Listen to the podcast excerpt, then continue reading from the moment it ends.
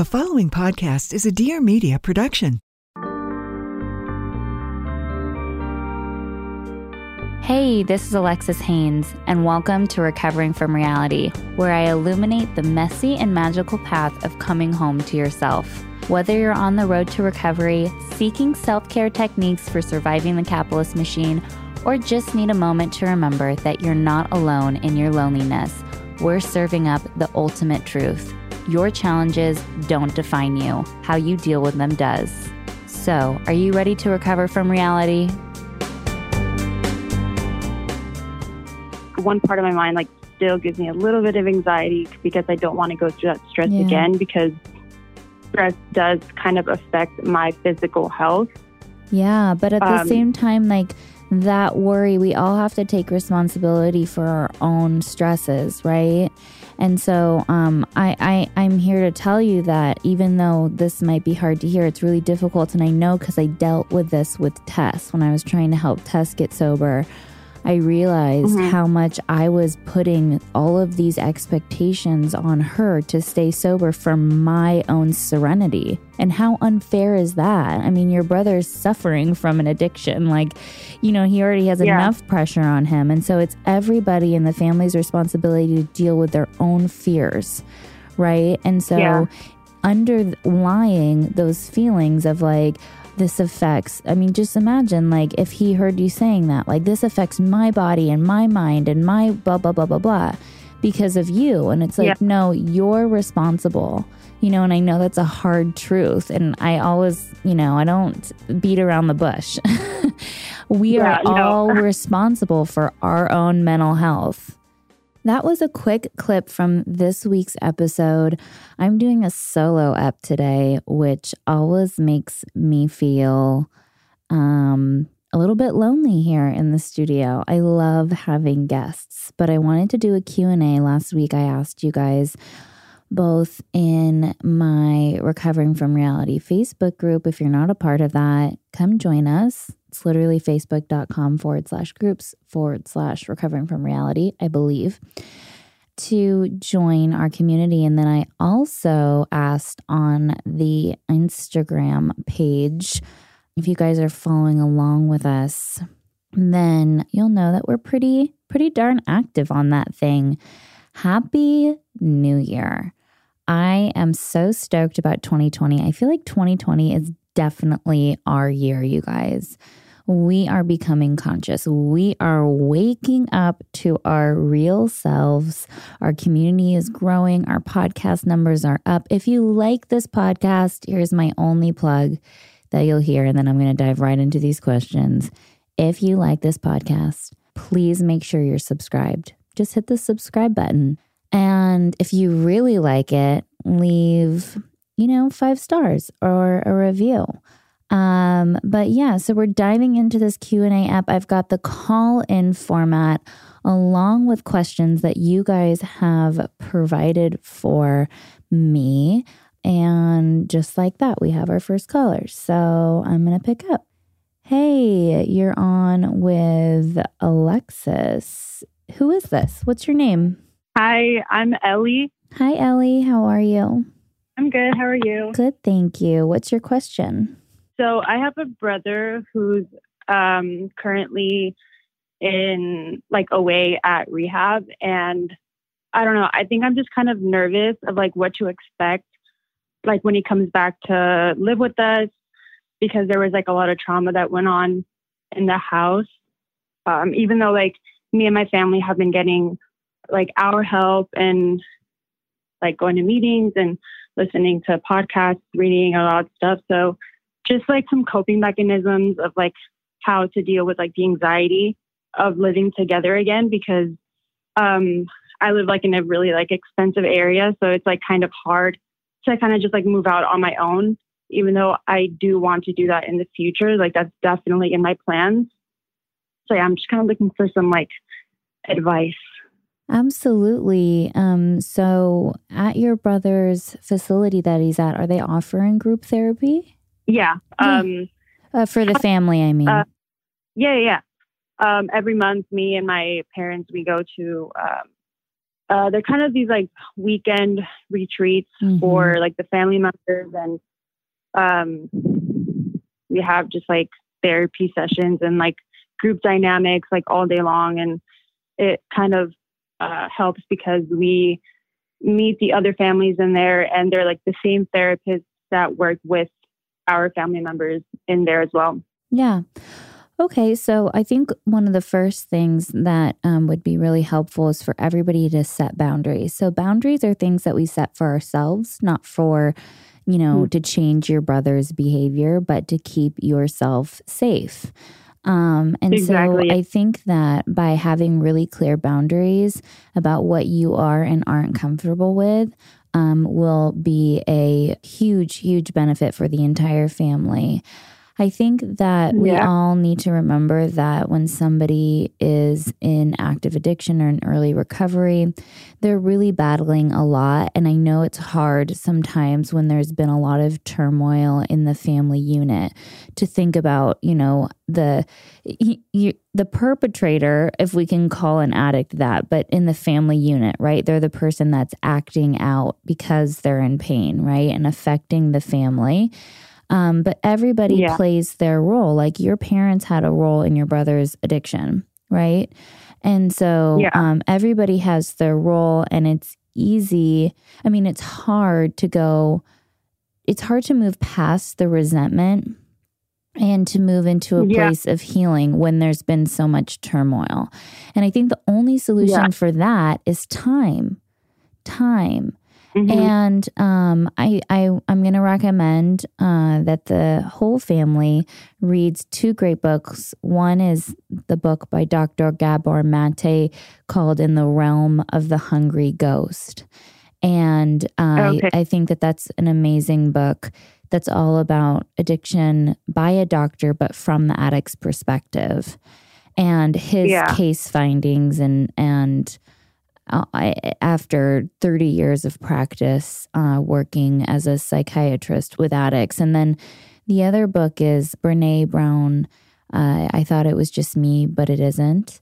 Uh, and all of her Okay. stuff about shame um, is really important because, especially in a family where addiction is present, there's a lot of shame. There's shame uh, that the addict is feeling, and that has been imposed on the addict. And then there's the shame that the parents feel about having um, a son who's addicted. And then there's your sh- personal shame as a sister who's in this dynamic. And Yeah. so, you know, and I just want to say I'm really proud of you guys for, you know, doing the work because a lot of family members um, don't actually do the work. And so, Yeah. uh, you know, by doing that, you are increasing your chances. I think that everyone just needs to be really realistic about, um, you know, this might not be your brother's last time to treatment. And this, you know, he might have a slip Yeah. up along the way. Having clear boundaries before that happened is what's going to make that situation um, feel safer for everybody, if that makes sense. yeah Yeah. and it's i think i'm more in a way i'm a little bit more at ease because this, this actually isn't his second time like in treatment Mhm. um so the second time around so my parents like aren't um they divorced years ago um so they don't live like we don't live together my dad lives out of state but now my dad is involved because the first time my brother was in treatment my dad wasn't like involved at all and now like i feel that all four of us it kind of does put me at ease a little bit that we have like we're building the knowledge to use these tools um, but still like like one part of my mind like still gives me a little bit of anxiety because i don't want to go through that stress Yeah. again because stress does kind of affect my physical health Yeah, but at the Um, same time, like that worry, we all have to take responsibility for our own stresses, right? And so, um, Oh. I, I, I'm here to tell you that even though this might be hard to hear, it's really difficult, and I know because I dealt with this with Tess when I was trying to help Tess get sober. I realized mm-hmm. how much I was putting all of these expectations on her to stay sober for my own serenity. And how unfair is that? I mean, your brother's suffering from an addiction. Like, you know, he already has yeah. enough pressure on him. And so it's everybody in the family's responsibility to deal with their own fears. Right. And so yeah underlying those feelings of like this affects i mean just imagine like if he heard you saying that like this affects my body and my mind and my blah blah blah blah blah because of you and it's like yeah. no you're responsible you know and i know that's a hard truth and i always you know i don't beat around the bush we yeah, are all responsible for our own mental health you know what I mean? Yeah. Like I'm not responsible yeah. for my sexual abuse, but I'm responsible to then go and heal myself from that, right? Um, yeah. Because it, it's like we, we have to take care of ourselves. And so I'm just here to tell you that you can be um, in a state of peace um, no matter what is going on in your life. And the and I just right. did a um a video on my Instagram. I don't know if you I mean I guess you do cuz you've you called in from from that story. But yeah. um, I did an IGTV video about um, you know, and I've done podcast episodes about that having that unshakable faith, building that resilience yeah. where we can stay grounded and centered no matter what is going on in our lives. And in this world mm-hmm. that feels so chaotic, where there's things happening all the time, it's like, how do we remain conscious, connected human beings? So I would recommend that you go and watch that. Um, read that book by Dr. Gabor Mate, pick up that work by Brene Brown, and just keep at it. It is baby steps. Um, yeah. You know, and it really is. Yeah. Okay. This is so helpful. Thank you so mm-hmm. much. Absolutely, Ellie. And thank you so much for calling in. I really appreciate it. Have a All great right, day. All right. Bye bye. You too. Bye. That was a great call. So, one of the questions I got off Instagram was how do you deal with shame? And we were just talking about that with that caller, right? I mean, Brene Brown's work has been so powerful for me. And um, I think I've touched on this before on the podcast, but up until just a couple of years ago, in the first number of years um, in my recovery, I still had so much shame. And when Evan and I bought our first house, we moved into this kind of like Stepford community where everybody knows their neighbors and um, the school is almost like a private school because it's just for kids in the community and it's really small and it felt um, really scary for me. And I was like, how am I going to navigate when people find out that I was in the bling ring and a heroin addict and all, uh, you know, had a reality show and all this stuff. And it was literally, it, it was so intense that eventually I just cracked. And I mean, I had like a mental breakdown over this, and it took me a couple of months to recover.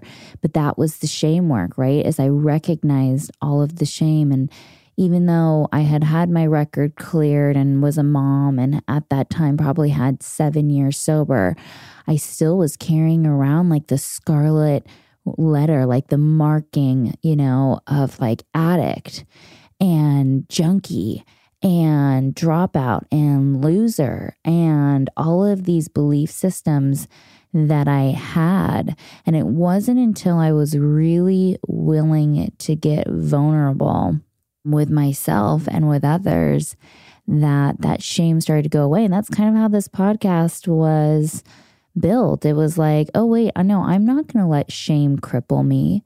I'm going to get out there and tell my story because I've got something to say and it's important. And I know other people are going to benefit from what I have to say. And so, so many times when we can take that shame and turn it into something positive in our lives, that um, also really helps, but it's certainly not easy work. And then the other side of that is looking at our relationships with people and the shame triggers that we have. Um, the people in our lives who say things or act in certain ways that are shame inducing. And man, I had to take a look at a lot of the relationships that I was having with people and um, either set up some boundaries or uh, back away a bit. Hi, guys. My name is Sarah Nicole, and I am the host of the Papaya Podcast, where each week we dish out some sweetness mixed in with some seeds of wisdom, all through candid conversations in a very real and tangible way. I want everyone to know that they're not alone and that we share in these experiences called life. And sometimes when we get to know somebody else's story, it changes ours a little bit as well. So I want you to tune in with us on Mondays, subscribe, rate, and review it, and keep these conversations going with us. You can tune in behind the scenes at the Papaya Podcast and the Birds Papaya on Instagram as well. Can't wait to see you next week. Someone said, What about quarter life crises and identity issues? Wow. Um, I think it's such a crazy time. There's this there's this great book. We just talked about Dr. Gabor Mate. He wrote another book called Hold On to Your Kids.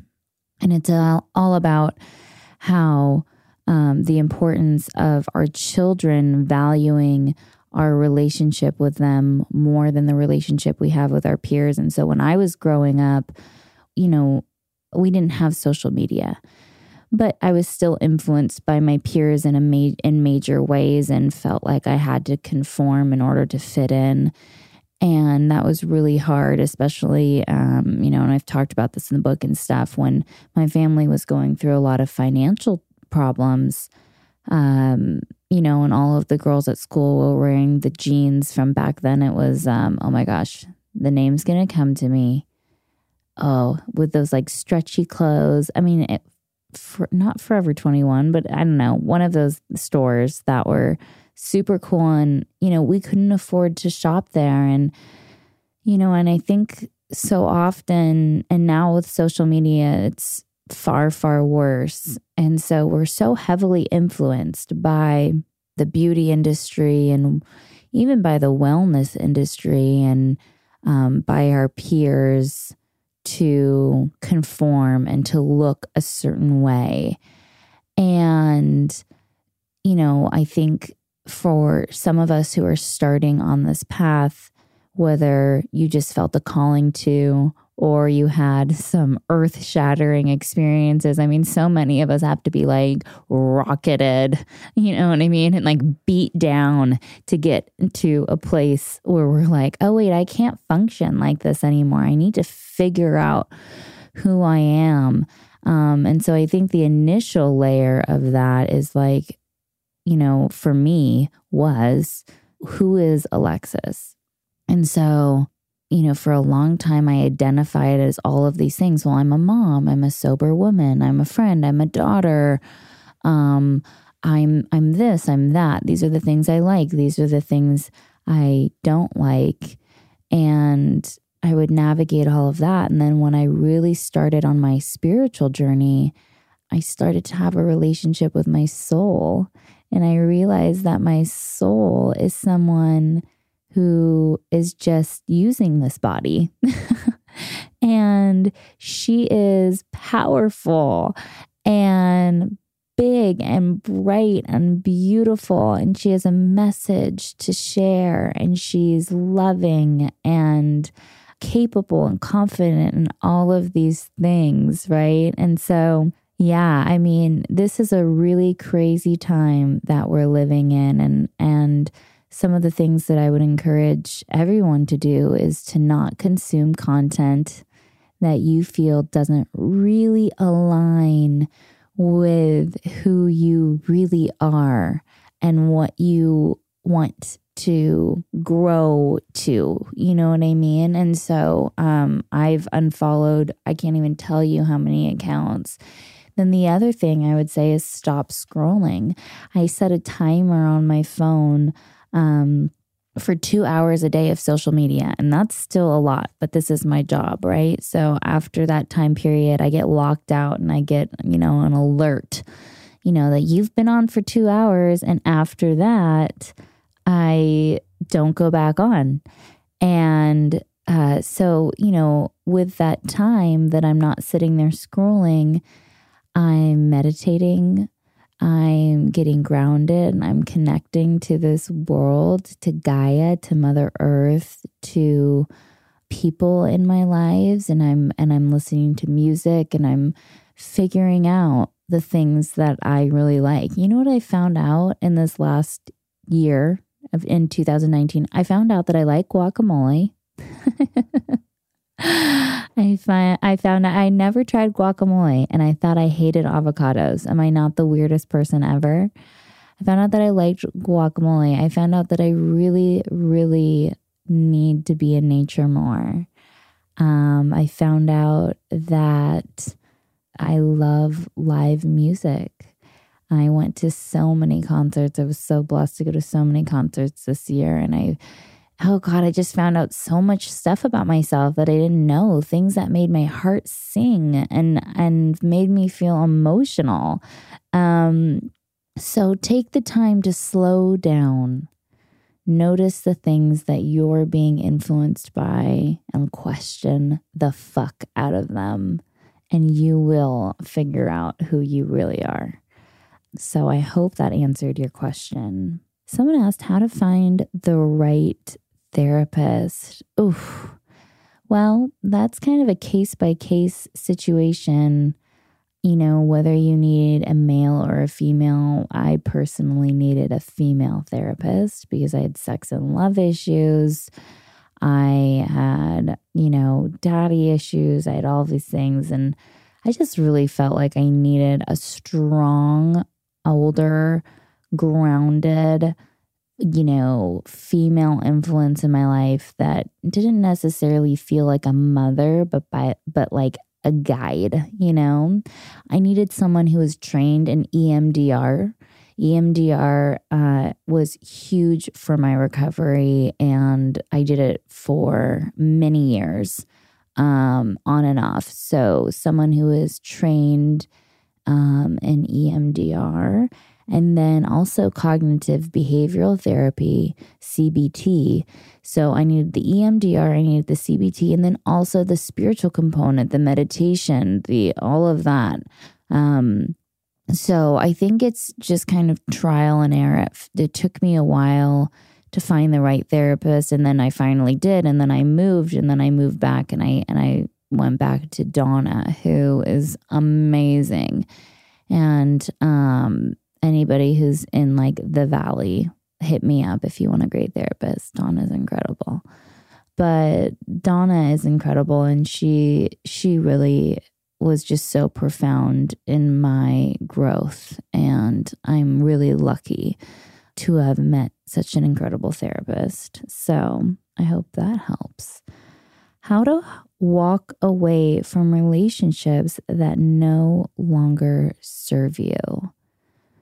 Well, um, as Uta, my spiritual coach and advisor, always says, she says, um, you know, relationships, they're here for a reason, a season, or a lifetime. And in this last year, I've had to really analyze a lot of my relationships. And a couple in particular were really, really painful uh, to look at. But after I, I did this work and I looked at like, okay, is this is this relationship here for a reason, a season, or a lifetime? I realized that it was there for a reason. And when I could analyze it from that perspective and take the lessons that I needed um, to from it, I I had an easier time emotionally letting go. It's it's not easy, but it's easier if that makes sense. Um, another example was I had a friend who I grew up with, and we were as close as sisters. And a couple of years ago, she just disappeared out of my life. And this had happened before, and, you know, we'd gone back and forth, but my heart never really fully healed. There was no closure. And it really made me sad. And then, um, you know, and I was thinking about this person a few days before I got this text, actually. And the text that I was thinking, like, what did I do in the relationship? And I felt really just blindsided. And then out of nowhere, she texted me and was like, I'm sorry, it was my own shit and we should get together. And I was like, yeah, absolutely. So the relationship thing is, um, never an easy thing to navigate. But I think if we can analyze it of, you know, reason, um, season, or lifetime, it helps us figure out where people fit into that. We have another caller. Hi, can you hear me? Hi, yeah, I can. Hi, Sarah. How are you? I'm doing good. How are you? I'm good. What is your question? So I was wondering what your relationship is like with um, now. I know you guys were super close um, 10 years ago while you were, you know, running around young, wild, and free. So I was just wondering what your relationship looks like nowadays and if you guys are still close and how often you guys see each other. Mm, yeah. So um, I got sober, let's see, I got sober in 2010. And that was, you know, Tess and my relationship was at a pretty rocky um, place. There was just like a lot of hurt, I think. Mm-hmm. And the show didn't get picked up, and I had gone back to jail. And I hadn't heard from her for a couple of months. And then she reached out and she said that she wanted to get help. And so I helped her get into the treatment center where I was at, and that was a bad idea. Um, and she uh, she ended up leaving, and um, but we still remained in contact. And you know, over the next year and a half, I spent a lot of time forcing her, pretty much. Not forcing her because you can't make someone do something against their will, but mm-hmm. really trying to get her to go into treatment over and over again. And what I realized was that she wasn't ready and I was trying to force her to go for my own comfort, you know, because it's uncomfortable when someone we love and care about is hurting. Um, but it's like almost like you have to ask yourself, like, well, what, well, who's hurting more? Like, you know, it's like, right. I, you know, it's like I, I'm hurting. And so I'm trying to fix her so I feel better. It's like that doesn't work. And so right. we, um, we tried to uh, intervene on her again. And I've told the story many times. My friend Bob Forrest was like, I'm not participating in that. Um, you can go and make amends to her. And that's that's what I did. Um, and I offered her treatment that day. And I said, I'm really sorry for all the times that I tried to force you to get better when you weren't ready. And so, um, you know, Tess left, and it and it was hard. She so she did end up um, leaving LA and going to you know get better, which I was thrilled about. But we there's a lot of I think that there's some pain for me still to this day because throughout our relationship, um, and we've you know known each other since we were toddlers, so it's been a long journey, uh, yeah. almost my entire lifetime um, where she would disappear or, you know, and, and that's her own trauma and pain. And I get it. Um, but she disappeared. But I was just happy to know that she was uh, safe and we remained in um, in communication. And then a couple years into that, I flew her out to LA to come visit and hang out. And we had an awesome, awesome time with my mom and my sister Gabby. Um, and so that felt really good. And I was hopeful for a, you know, like a new start. You know, like here we are, we're both actively trying to better our lives. Let's do this. And then um, she got pregnant and had a river, which I was thrilled about. And we were in pretty regular communication throughout her pregnancy. And I flew her back out when River was a baby.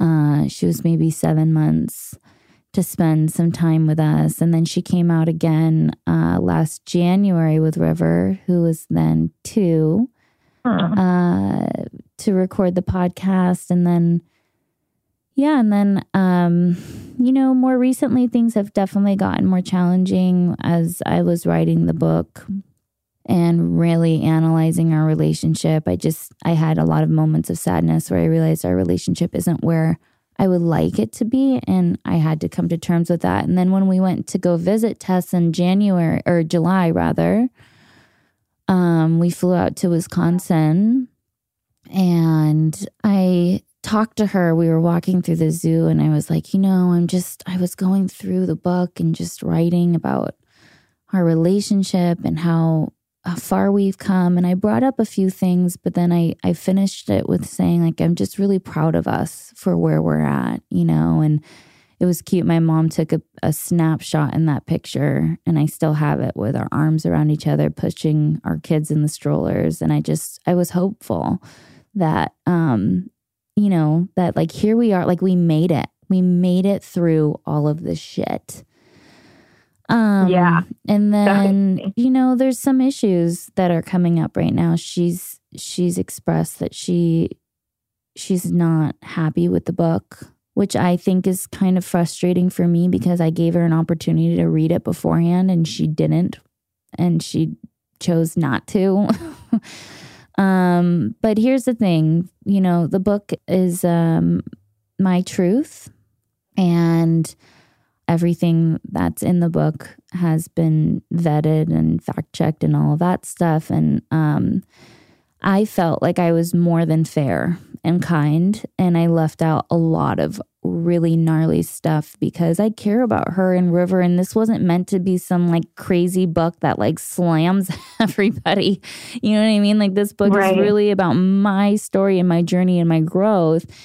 Um, but I get it. She's not happy about it. And so uh, we're in this place right now that um, is frustrating. And I was just talking before you called in about relationships, and sometimes they're here for a reason or a season or a lifetime. And when you're hoping that they're for a lifetime and you but you meet someone where they're at in their development and you realize that it's just for a season maybe it's really painful and so um Yeah. in a lot of ways i'm kind of in the grieving process to be honest of that relationship and just realizing that it's never going to be what i'd like it to be but you have to meet people where they're at and that's okay. Um you know i'm wanting to put the hurt aside and just to move forward and i want absolutely nothing but the very very best for tess and for her beautiful family and i'm hoping that you know daily she's breaking the cycle of generational trauma that was her own lineage you know what i mean i know how hard that work is so yeah i hope that answers your question It absolutely did. Thank you very much. I was very curious. Yeah, yeah, absolutely. Thank you for calling in. Yep. Have a good day. You too. Bye bye. Yeah, that's it's pretty hard to talk about. My heart hurts, you know, um, thinking about that relationship. It's definitely a challenging, challenging situation uh, for sure. Tips for the law of attraction. I get this a lot. um, and I don't remember where I was talking about this uh, more recently. I think I was at an event. I was, it was at a birthday party with a bunch of um, women who are also in the work um, of becoming a more conscious human being. And I was talking about, you know, someone was like, oh, well, didn't you manifest your show? And we did. That was a really, really crazy story, actually. My mom, Tess, Gabby, and I would every morning say this affirmation, saying, you know, that was very long. I think it was like a page and a half long. And we would believe it. We would see it in our mind's eye. And then we would go out and pursue as much as we could, you know, our goals.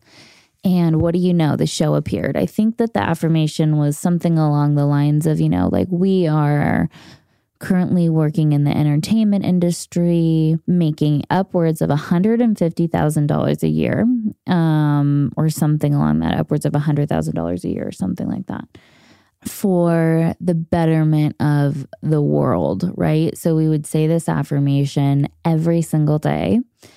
And what do you know? Tess and I were working on some movie and you know, like what are the odds that you'll get your own reality show? Like one in a million, right? Especially back then when reality was just kind of starting to have its boom. This was back in 2009. Uh, so we ended up signing a contract with E, literally making the exact dollar amount that we said. I, I don't remember if it was a hundred or 150,000. It was something like that. Uh, and we were like, okay, we did it. We made it, right? Meanwhile, like Tess and I, everybody had so much work to deal with, like with their own psyches and subconscious mind and belief systems and all this stuff. My mom's, you know, focus on self worth or really all of our self worth, our safety, finances. We had all of these um, belief systems that were really negative that we needed to deal with. And then, of course, on the second day of filming, I was arrested and shit at the fan, and boom, right? and then shortly after that, everything went away. And so I'm here to say if you say it enough and believe it enough, it will happen, right? But if you're subconscious and you have limiting beliefs, your subconscious mind is filled with crap, mainly the crap that we develop from age uh, age zero to seven, right? The crap that our parents gave us, all of these belief systems, we will not be able to maintain what we're achieving. The other thing is for every action, there is an opposite reaction. I'm reading right now Biet Simkin's book again, which is great. It's called Don't Just Sit There. And she's coming on the podcast in a couple of weeks, but she talks about how to um, weather those opposite reactions, right? But they definitely don't have to be as big or as intense as mine was. It's just everything came to light and uh, and divinely so, right? Because the last part of that affirmation came to fruition. Here we are, nine years later, nearly a decade later. The last part of that affirmation was for the betterment of the world and of the planet, right? And so it's like I am working in the entertainment industry, earning X amount of dollars a year for the benefit of the planet. And at the time, obviously, I talked about this in the book, I was so a part of the trashification of our culture with Pretty Wild and all of the shit I was doing in the media, right? But here we are eight years later and it's kind of comes full circle. So I 100% attribute that to, uh, and, you know, or at least in part to that affirmation and being um you know a manifester listen when i last year i when i started this podcast i said before the end of the year we're going to get picked up by a network before the end of the year, we're going to have this many downloads per episode. Before the end of the year, I'm going to have da da da da. Before the end of the year, I'm going to get the book out and it's going to become a bestseller. Before, guess what? And I hit all of those things. So it's like we set the intention. We're working on our subconscious beliefs and our limiting belief systems, right? We're we're like zoning in to that intention. We're feeling it in our body. And that's the Joe Dispenza work, right? Like, you know, all of the work that I've done, I have to give credit where credit's due. Joe Dispenza's meditations have been life changing for me, feeling what it feels like to have money, you know, and money is such a huge, like, limiting belief system, I realized for me. I mean, man, I felt like I'm selfish if I ask to make more money. I should just be grateful for what I have. Fuck that. There's more than enough to go around. Okay. If the Bill Gates can have billions of dollars, I can have millions. And you can too. And I mean, that's not just some like bullshit that I'm spitting at you. I mean, really, you can. Um, and there's many, many coaches online that can show you how to do that. So, you know, working on our on our belief systems, focusing on our manifesting, doing the meditations, feeling what it would feel like to, you know, maybe it's like if you if you envision like rich, right? It's like um getting a massage every week, like feeling, oh, what would it feel like to to walk into the spa? What does the spa smell like? You know, I'm paying cash for this just because I have the cash. I'm tipping a full 25% because I've got it. Maybe I'm buying something in the gift shop. Mm, can you feel how good that feels in your body? You know? And then thinking, you know, and manifesting from that place. Because when you're manifesting your body saying no, forget it. You're not going to fucking go anywhere. But when your body's saying yes, yes, this is what I want, you'll get it. So you're doing that. And then the next is applied action, but get out of the result, right? So there's usually like a million little steps that we take. And then we get to the result. And so, um, but we also have to be willing to let go. Like, you know, I am manifesting a six figure year for myself this year. I don't know how the money's going to come, but I know it's fucking coming. It is coming. I envision my bank account. I'm like, this is the amount of money in it. I don't care if you have to write yourself a check. You know what I mean? And stick it on your computer and look at it every single day. That's what I'm envisioning for myself. I don't know where the money's going to come. I'm thinking it's going to come from these courses that I'm developing for um, 2020. I'm thinking it's coming from you guys, all of you guys who are sharing this podcast and all of the gifts you know that you're giving to people's lives by listening to these experts by by growing in our consciousness by you know healing from this podcast you're sharing it my numbers are growing you know, from the brands who want to work with me, who want to align with this podcast now that we've got, you know, a number of great episodes up and we're with a network. I know that they're coming. The big deals are coming. And then from the sales of my book, you know, we're going to sell another 20,000 plus copies of my book this year. I just know it because it needs to be in the hands of people because it's aligned with the greater good right?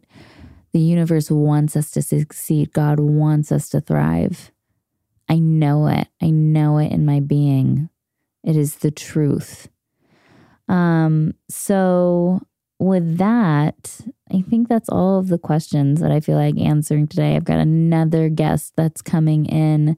Today has been awesome. I was kind of like, ugh, I don't want to do a solo episode. I hate hearing my own voice for over an hour, but or 45 minutes or whatever it's been, but it's been great. And again, I love vibing with you guys and growing in this community. I want you guys to know that I'm like, ex- eh, my words, accessible. You can DM me. You have a loved one that needs help, you need help, you can DM me. You need advice? You can write in a question. I'm happy to answer it. You want to be a part of the community? Great. You want to come on and be a part of my coaching sessions? We're doing one. I think we're we're pushing for a March launch on reparenting. Oh my God, the work is so profound and so powerful. I was talking about that zero to seven age where we develop the majority of our uh, belief systems. We're getting into that work. You know, we're healing all of that stuff. Um, and then, yeah, I'm just so grateful for your guys' support. I'm going to continue to support you. I appreciate you guys supporting me. And thank you for everyone who's bought the book too, who's left reviews on Amazon. Fuck, you guys are amazing. And I'm not just seeing amazing things for me in 2020, but I'm seeing amazing things for you too. So get hyped up, feel motivated. We're doing this shit together. Until next week. This week's affirmation is I choose grace. I am empathetic towards others and myself. And so it is. If you enjoyed this week's episode, do me a favor, head over to the podcast app and make sure to subscribe to us, rate us, and leave a review. We have new episodes every Monday, and you can follow along with us on Instagram at Recovering From Reality or visit our website at recoveringfromreality.com.